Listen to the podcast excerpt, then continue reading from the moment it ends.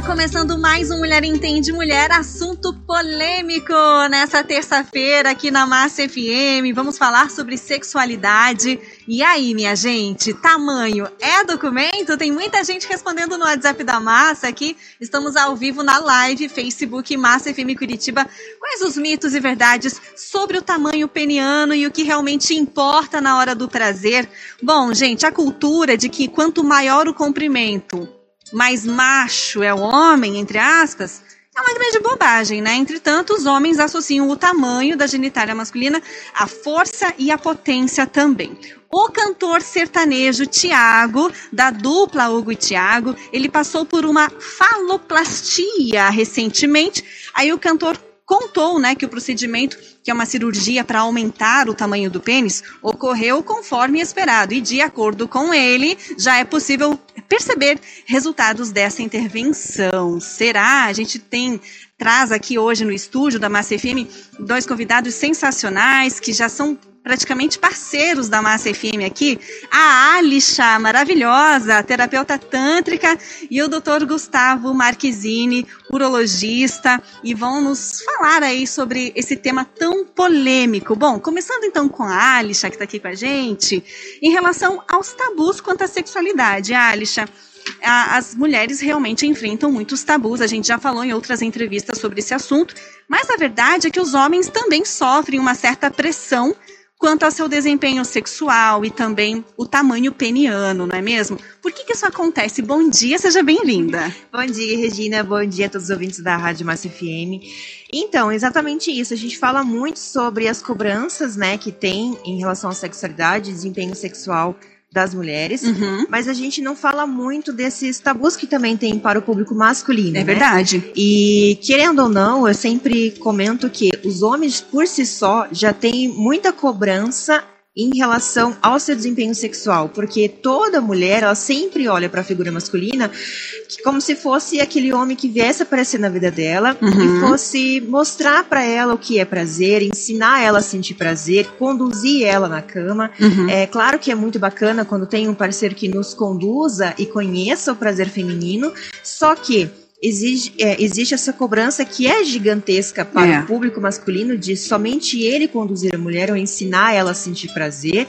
Então, primeiramente, a gente tem que ter esse autoconhecimento corporal para ser uma partilha durante a relação sexual, né? Uhum. Então, essa cobrança para o homem, eu falo que é como se a gente fosse para a relação sexual com uma bagagem gigantesca. Uhum. Dentro dessa mala tem ali as nossas inseguranças, a, a nossa cobrança de ter que conduzir, de ter que fazer bem feito, de ter que entender o que toda mulher gosta, porque cada mulher gosta de ser conduzida de uma forma diferente, de uma intensidade diferente. E, infelizmente, também tem esses, esses padrões de estética uhum. íntima para o homem, que seria Sim, em relação ao tamanho, uhum. né? Então, ah, tem essa questão. E aí, tamanho é documento? Isso afeta o emocional do homem? Uhum. E o homem que se sente, então, inseguro em relação ao seu tamanho? Como que isso vai afetar? Então, quando a gente começa a estudar um pouquinho mais as causas das disfunções sexuais do homem, ejaculação precoce, é, não conseguir sustentar o tempo da sua ereção na relação sexual, quando a gente começa a conversar mais a fundo, a gente começa a ver que essas inseguranças em relação ao tamanho do seu genital influenciam diretamente no seu desempenho. Uhum. Então, o homem inseguro, por conta desses tabus e padrões que tem, tem da estética íntima masculina também, influencia diretamente. Então, uhum. é um assunto muito necessário de ser abordado e deixar uhum. esses homens mais tranquilos. Muito bem, é por isso que a gente agradece a presença de vocês aqui hoje no Mulher Entende Mulher, inclusive o público masculino aí ouvindo a massa, sinta-se à vontade para mandar a sua opinião, o seu relato, a sua dúvida no WhatsApp da Massa FM. Não precisa se identificar, a gente preserva a sua identidade sem problema algum, tá bom? Bom, eu falei no, na introdução aqui da entrevista hoje sobre o cantor, o sertanejo Tiago, né, que ele fez uma faloplastia. Bom, doutor Gustavo, seja bem-vindo mais uma vez. Para começar nossa conversa, o que é esse procedimento? Bom dia, Regina. Bom dia, Alain. Bom, bom dia, Alisha. É sempre um prazer muito grande estar aqui com vocês, podendo contribuir com, os, com os, ouvintes. Então, o termo faloplastia, ele, ele faz referência a qualquer tipo de cirurgia plástica do falo, que é o pênis, né? Então, uhum. qualquer procedimento que, que, que, seja proposto, né, que uh, envolvendo cirurgia, envolvendo é, é, qualquer tipo de aumento peniano, assim, é, é considerado uma, uma, uma faloplastia. Então é um procedimento plástico estético do pênis, essa esse que é o termo. Então é possível aumentar o tamanho peniano, é isso mesmo? Veja, o, a anatomia do pênis ela é um pouco diferente da anatomia dos outros, dos outros órgãos do corpo, né? Tá. Então, por exemplo, se a gente tiver lá, levar em consideração, quando a gente pensa em aumento de alguma parte do corpo, né, a gente pensa muito em, em prótese de mama, uhum. né? Então, a, as próteses mamárias, você pode escolher o tamanho de prótese, né? E já o pênis não, né? Então, o pênis a gente tem uma limitação funcional, que são os nervos do pênis e o, e o canal da uretra e que tem um tamanho específico e eles não permitem que seja realizado um aumento dos corpos cavernosos, que é a parte erétil do pênis. Então, do ponto de vista de aumento longitudinal do pênis, é uma coisa que, que habitualmente não se faz, por conta de que um possível aumento, né, e as tentativas que já foram realizadas nesse sentido, levam a um risco muito grande de, de desvascularização do pênis, inclusive de perda do órgão. Né? Nossa! Né? Então, o aumento longitudinal do pênis é uma coisa que não se faz, já se tentou fazer, envolve um risco muito grande, né? Uhum. E hoje em dia é, é um procedimento proscrito. Uhum. Existe o aumento é, é, da espessura do pênis, né, do calibre, digamos assim, que ele é realizado através do, do enxerto local, né, da, da colocação de, de, produtos que podem ser produtos do PMMA, que é o polimetilmetacrilato, ou então ácido hialurônico, ou então, como esse sertanejo fez, que fez uma, uma liposcultura, que foi a ah. colocação de, de gordura ao redor do, do, do pênis, né? Uhum. Isso aumenta a espessura do pênis, né? Não vai aumentar o, o tamanho do pênis de modo longitudinal, tá. aumenta um pouco a espessura. Entretanto, essas, essas lipoesculturas, elas, é, ao longo do tempo, elas, elas tendem a, a, a voltar ao estado normal, né? Então, ah, tá. É, é, no, no, primeiro momento parece que, que melhora bem, mas a, a, a longo prazo é, os resultados eles não são assim tão, tão animadores. Uhum. E doutor, para quem essa cirurgia peniana é indicada? Se a gente for ver no nosso consultório, Regina, das pessoas que procuram para realizar, talvez com insatisfação ou até a, a, a, respeito do desconhecimento do tamanho do pênis, a gente vai observar que 99% dos homens que procuram a gente com esse tipo de queixa, eles têm uma queixa que na realidade é uma queixa muito mais psicológica, de autoafirmação e de, de insegurança, como a Alisha muito bem colocou, que realmente do que realmente uma, um problema de tamanho peniano, né? Então esses homens que procuram esse auxílio nesse sentido, ou eles desconhecem um, um, tamanho normal, ou então eles fizeram uma mensuração em casa que foi uma mensuração não feita de um tamanho correto, e eles se acham como, como, como portadores de pênis é, é, pequenos, mas na realidade eles não são, né? Então, é muito mais do que a gente é, pensar do, do, aspecto estético, a gente tem que pensar como é que está a parte emocional ah, desse sim. casal é, e talvez é, ver qual é a expectativa, né? Uhum. E, mas assim, esses, esses, esses procedimentos são procedimentos que trazem um risco muito maior do que um benefício. Uhum. Então, todo cuidado aí, né, quando o assunto é esse. E daqui a pouco a gente fala, inclusive, sobre tamanho. Será que existe uma média de tamanho ou não? E ainda mais sobre a questão sexual masculina e também feminina, que tá tudo junto. Dois, eu tô me divertindo com os comentários aqui na live, Facebook Massa FM Curitiba. Beijo para todo mundo. O assunto hoje, o tamanho, conta no momento de prazer? Tamanho é documento? Quais os mitos e verdades sobre o tamanho peniano e o que realmente importa no momento de prazer? Muita gente ligadinha aqui na live. Beijo para Carla Cristina. Quem mais aqui? Olha, um beijo para Alisha. Carlinha tá mandando para você. Quem mais aqui? A Beatriz tá participando com a gente, a Sueli, o Juliano Coelho, ele disse assim: mais vale um pequeno brincalhão do que um grandão bobalhão. Essa opinião dele aqui, gente. A Beatriz, Valéria, beijo pra Kelly também. A Kelly tem uma dúvida, daqui a pouco a gente vai trazer a sua dúvida aqui, tá, querida? A gente tá conversando hoje com a Alisha, ela que é terapeuta tântrica, e também o Gustavo, o doutor Gustavo Marquezine Paul, urologista, e estamos falando sobre esse assunto tão polêmico para tanta gente, né? Ah, Alisha, diz uma coisa pra gente. Muitas mulheres têm vergonha, insegurança, né? É, sobre a aparência da sua área íntima.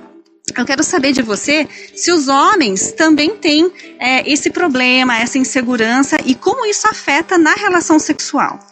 Com certeza, o, o homem também tem essa insegurança em relação à, à, aparência e o tamanho do seu genital, uhum. né?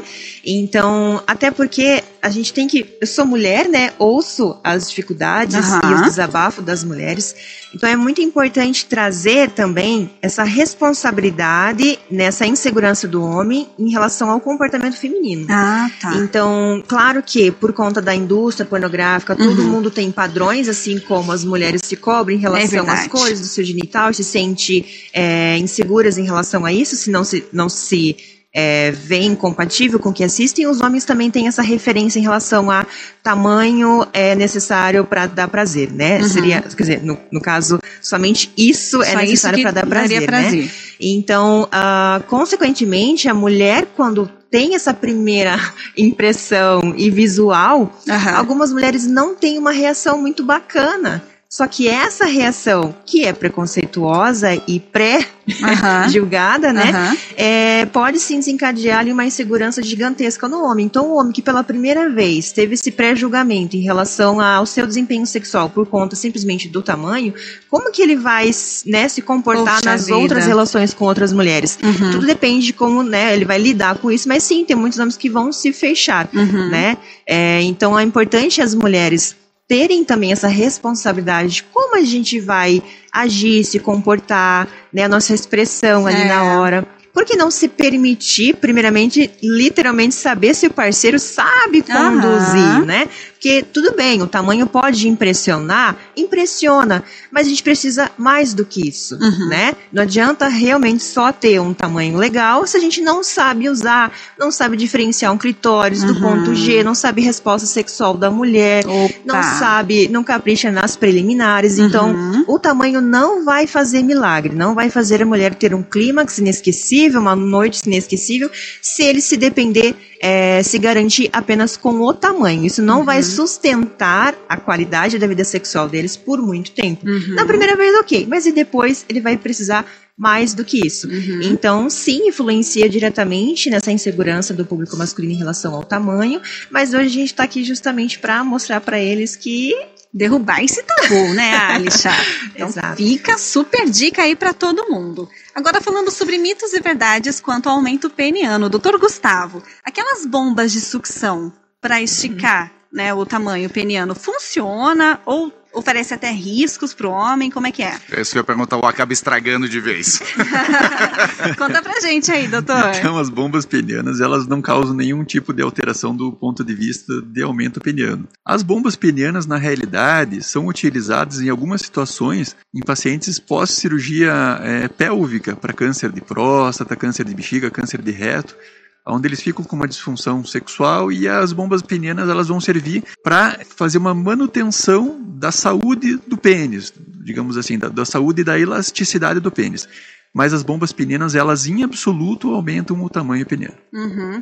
Tem mais uma questão aqui, mito ou verdade? O tamanho do pé é referência para o tamanho do genital masculino? Porque a gente ouve muito falar sobre isso, até quem está conhecendo um parceiro novo, enfim. Ai, quanto será que ele calça? E aí, doutor, tem a ver ou não? Olha, eu nunca vi nenhum estudo científico Gente. sério fazendo essa uhum. correlação de tamanho do pé com o pênis. Uhum. O principal determinante do tamanho peniano é o fator genético.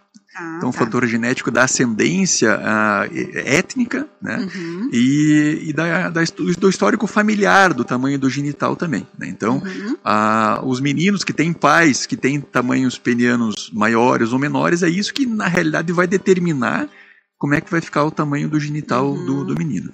Bastante interessante, Alisha, que você comentou dessa questão de que o homem, às vezes, ele desconhece como é que é o ciclo de resposta sexual da, da mulher. Então, é muito mais aquela preparação, conhecer o genital da, da, da parceira, é, saber aonde estimular do modo certo, né? Então, você, o homem sabendo estimular do modo certo, sabendo reconhecer o tempo do, do da, da resposta sexual, a mulher demora muito mais tempo para ela, ela conseguir se preparar para receber esse, esse, esse pênis. Né? Então isso é muito mais importante do que o próprio tamanho do pênis. E muito bem colocado também é o seguinte, que os filmes pornográficos, eles são péssimos professores Olha, de, de, de, sexualidade, né?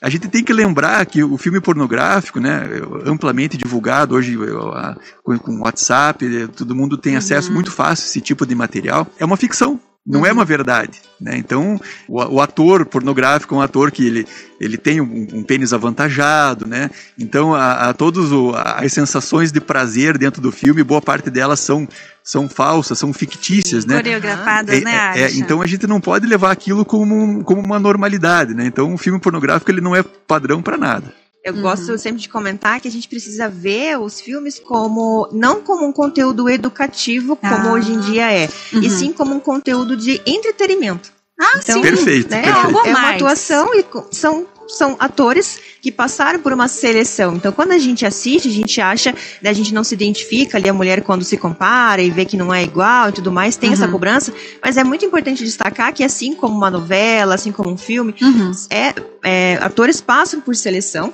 então são selecionados, não significa que porque todos os atores têm um tamanho de 20 centímetros, ou as mulheres são rosadas, que todas uhum. as mulheres deveriam ser assim. Então é ah, importante sim. lembrar que são pessoas selecionadas. Uhum. Então tá uhum. tudo bem a gente não ser igual aos atores ali, né? É isso mesmo. Então fica a dica. Antes de ir pro intervalo, bom dia, doutor Gustavo. Sou a sexóloga Karina Lima. Karina, um beijo para você. Dela fala assim: ó, quando recebemos pacientes com micropênis, Tratamos o sentimento dele é, em relação à autoaceitação e busca da realização. Mas qual a explicação e se existe uma solução biológica para essa anomalia? Bom, então a gente tem que explicar para nossa audiência que o micropênis é quando o homem tem o pênis menor do que 7 centímetros. Né? Então, isso é uma condição é, rara, né? uma condição muito pouco frequente e que não é, não é o que habitualmente os pacientes nos procuram. Né? É, a gente sabe que essa condição é uma condição bastante complicada, existem alguns tratamentos tópicos, com hormônios tópicos, que podem ajudar nesse sentido, né? Mas como muito bem ela colocou, ela, é, basicamente a gente tem, tem, que trabalhar muito bem a questão da, da autoaceitação. E a gente sabe também, né, Alice, que a, a parte sensitiva do genital feminino fica ali na vulva, que é a partezinha de fora, e no terço distal da vagina, que é na, na entradinha da vagina, né? Então, uhum. em, em teoria, é, e também na prática, um, um, homem que tem um pênis de 7 centímetros, ele vai conseguir uma penetração nessa mulher, mesmo porque a vagina ela tem 10 centímetros de profundidade. Então, tendo 7 centímetros, já consegue alcançar mais do que a metade. Né? Então, essa questão dessa autoaceitação e de como que, que, que esse homem vai conseguir dar prazer para a mulher é uma, é uma, foi uma colocação muito bem, bem, bem posta. E Beleza. um abraço aí para a sexóloga Karina, né? Karina Lima. Que legal, um, um beijo para você, Karina. 9h41, já já tem mais. A minha Rádio é Massa, hoje conversando com a Alisha, terapeuta tântrica, e também o doutor Gustavo Marquezine, urologista, falando hoje se o tamanho é documento ou não, quebrando esse tabu, Muita gente participando no WhatsApp da Massa FM aqui, também na live, nos comentários. Deixa eu dar uma lida aqui em algumas, alguns relatos. A Ana Paula de Piraquara. Depende muito. Se tamanho é documento? Depende muito. Se o cara souber usar, tamanho é só um detalhe. Muito bem. Olá, quero dizer que tamanho não é documento. Já saí com um homem que tinha o documento bem generoso, não sabia usar, então não me deu prazer. E aí saí uma vez com outro que tinha um documento menor e me deu muito prazer. Esse é o relato dela. Quem mais aqui? Tamanho é importante, mas não é tudo. O cara tem que saber manusear o brinquedo. Quem mais? A Lucilene de Araucária. Tamanho não é documento, não. Experiência própria, olha só. Quem mais aqui? Tem a Pamela e ela faz uma pergunta para o doutor Gustavo. Doutor Gustavo, essa cirurgia de faloplastia é feita em consultório ou centro cirúrgico? Esses procedimentos são procedimentos que eles são é, muito invasivos. Uhum. Então, não, é, na realidade, eu acabo não fazendo esse tipo de procedimento, mesmo porque é um procedimento que a, a gente em 2019, então todos nós médicos especialistas, nós somos regidos, né? Nossa conduta ela é, ela é regida pelas nossas sociedades de classe, né? Eu como urologista, eu sou membro titular da Sociedade Brasileira de Urologia e em 2019, a, a, a SBU ela emitiu um parecer a respeito desses tratamentos de aumento peniano. É, então, onde uma, uma comissão de especialistas se reuniram, né, fizeram então uma, uma, uma averiguação do que, que tinha na literatura e, e esses, é, por esses procedimentos serem procedimentos é, experimentais e investigacionais, não seguros e não padronizados, a Sociedade Brasileira de Urologia considera esse tipo de procedimento proscrito. Então, os urologistas eles, eles são aconselhados a não realizar Olha, esse tipo de procedimento, pelo risco que trazem para a população. Uhum, muito invasivo, com muitos riscos. Muito bem, um beijo para você, Pamela. Agora uma pergunta para a Alisha. Bom dia. Acho que devemos tratar desse assunto em casa, sem machismo, sem uhum. aquela pressão, a cobrança da virilidade, tentar mostrar aos homens que existe muitas outras formas de proporcionar prazer, não apenas no ato sexual, e a mulher a se amar e a aprender a sentir o prazer individualmente. Ela falou tudo, né, Alicia? Exato. Tanto a mulher conhecer o seu alto prazer, né? E também é, na questão de proporcionar prazer para a mulher, não apenas na cama. E aí, Alicia? Isso é muito interessante porque toda vez que a gente fala em sentir prazer ou proporcionar prazer, a gente sempre associa ao genital, né? uhum. né? Seja o pênis, seja a vagina. É. Só que nosso corpo inteiro é orgástico, né? A gente pode sentir sensações prazerosas por toda a extensão do nosso corpo, através do nosso maior órgão, que é a pele. Uhum. Então eu costumo dizer assim: tem vários portais de prazeres pelo nosso corpo. Alguns estão com as portas escancaradas, que são regiões que a gente já está acostumado a estimular. Uhum. A região do pescoço, a gente sabe que é muito prazeroso. Os genitais são uhum. óbvios. Mas tem outras portinhas que estão guardando prazeres desconhecidos e adormecidos, simplesmente esperando o fato de a gente ser, se permitir estimular em outras regiões. Uhum. Então, o Tantra também ele vem muito para poder mostrar pra gente que a gente se contentou com pouco e que a gente, sabe, se acostumou somente a pênis e vagina. Uhum. Mas a gente precisa se permitir a descobrir que o nosso potencial orgástico é muito maior do que a gente imagina e que a gente só vai conseguir acessá-lo se a gente se permitir seguir um caminho diferente. É igual viajar. Se a gente uhum. sempre viaja pelo mesmo caminho, a gente vai ter sempre as mesmas paisagens, vai parar sempre no mesmo lugar. Mas se a gente se permitir às vezes, caminhar pelo um caminho mais longo, a gente uhum. vai degustar mais sensações. Então, é, e fora que todo esse, esse caminho, esse trabalho, tira a nossa relação sexual de algo mecânico, algo artificial, algo que já tem um script, né? A gente já uhum. sabe o começo, meio e fim daquela relação sexual que muitas vezes a mulher tem até um pouco de falta de interesse é. em iniciar a relação sexual, porque ela já sabe como é que vai ser, uhum, porque é aquele igual. automático. Exato, né? uhum. né? Hoje em dia a vida é tão corrida que uhum. às vezes nossa relação sexual também se torna, né? Então, quando a gente desassocia prazer de apenas genital e se permite se estimular de outras formas diferentes, ou até mesmo ok no genital, mas além da penetração, uhum. né? Tirar o, o, orgasmo como o único intuito daquele momento.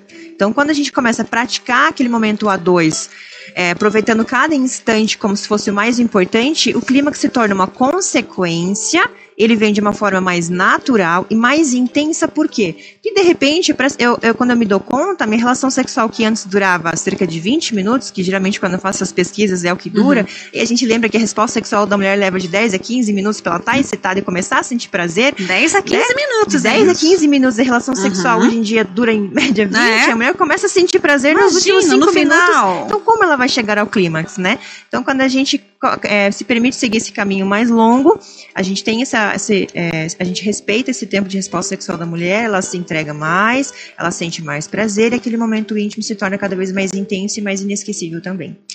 Agora, Legal. 9h52. Alan Júnior tem áudio? Tenho áudio, tenho. É, tá aqui, ó. Vamos com, conferir agora. Bom dia. Regininha, infelizmente, tamanho é documento sim. Ah, é? Por quê? Hum. Eu vou falar pra vocês. Eu saí com um rapaz recentemente, eu tinha 6 centímetros.